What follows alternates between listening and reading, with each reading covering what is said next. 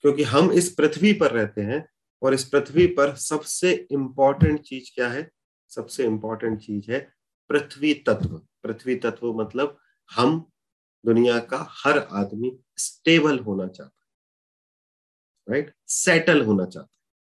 इसीलिए वो जो पृथ्वी तत्व है, जिसकी वजह से मैं इस चेयर पे बैठा हूँ, आप अपनी अपनी चेयर पे बैठे हुए हैं, जिस पृथ्वी तत्व की वजह से, उस पृथ्वी तत्व को कंट्रोल करने वाला ग्रह है बुद्ध। और इसीलिए बुद्ध जो है, वो बुद्धि का कारक बताया गया जो शब्द बुद्धि आया है, वो शब्द बुद्ध से आया है। इसका मतलब क्या है? इसका मतलब सिंपल है। ऋषि पारेश्वर मुझसे ये कहना चाह रहे हैं कि अगर आपको लाइफ में सेटल होना है, आर्थिक रूप से, क्योंकि आप फाइनेंशियल स्टेबिलिटी बोलते हो ना, स्टेबिलिटी बोलते हो ना, सो आपको अगर आर्थिक रूप से सेटल होना है तो सबसे इंपॉर्टेंट है आपके जीवन में लर्निंग। क्योंकि इसीलिए वो बुद्धि का कारक ग्रह है, इसलिए वो लर्निंग का प्लेनेट है। और आप देखो कितनी खूबसूरती से उन्होंने बताया है कि उन्होंने बुद्ध को एक बालक जैसा बताया। सूर्य को पिता स्वरूप बताया है, चंद्र को माँ स्वरूप बताया है, मंगल को आर्मी या छोटे भाई बहन जैसा स्वरूप बताया स्वरूप बताया है, शुक्र को पत्नी के स्वरूप में बताया है और बुद्ध को बालक एक बारह तेरह साल, चौदह साल का जो बालक होता है, उसके स्वरूप में बताया इसका मतलब क्या है? इसका मतलब बहुत सिंपल है। कि अगर आपको लाइफ में कुछ सीखना है तो बच्चे के मन से सीखना पड़ेगा आप कभी भी कोई चीज़ ऐसे नहीं सीख सकते कि मैं तो फला आदमी हूँ, मैं तो ढंका हूँ, मैं तो ऐसा हूँ, मैं तो वैसा you, when you want to learn something, you have to become a student. And a student has no ego. देखा आप जब किसी चीज़ में विद्यार्थी रहते हो तो है ना? और इसीलिए जो व्यक्ति हमेशा कुछ सीखता रहता है, वो व्यक्ति हमेशा जवान रहता है। ऐसी कहावत है कि नहीं? इसीलिए कहावत है क्योंकि आपका बुद्ध बलवान होता है और बुद्ध बलवान होने से आपके अंदर चाइल्ड लाइक फीलिंग्स बनी रहती है। चाइल्डिश नहीं चाइल्ड लाइक फीलिंग्स बनी रहती हैं और आप हमेशा नित नूतन तरीके से रहते हो। उसके बाद जो सबसे इंपॉर्टेंट ग्रह है, जिसकी वजह से हम ज्योतिषियों की पूछ परख है वो है शनि राइट तो शनि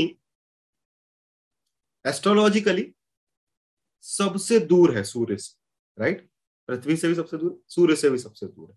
इसीलिए ये पूरा एक चक्कर लगाने का जोडियक का एक चक्कर लगाने में सबसे ज़्यादा समय लेता है। इसीलिए उसको शनि नाम दिया गया है, जिसका बेसिक अर्थ है शनि शनि राइट धीरे धीरे चल तो शनि जो है, वो हमारे शरीर में वायु तत्व को कंट्रोल करता है।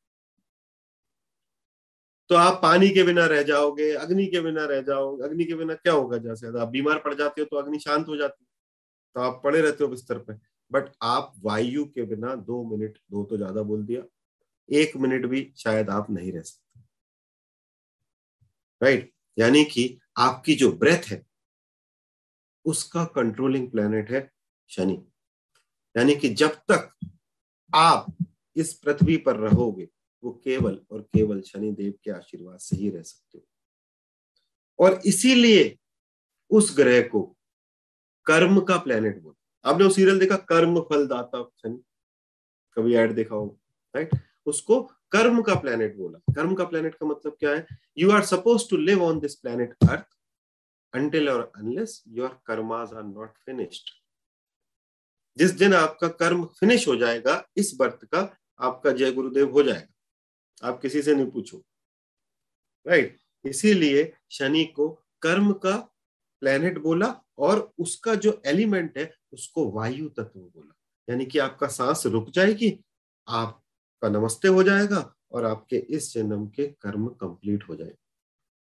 और यही कारण है कि आपकी लाइफ में जितनी भी शारीरिक समस्याएँ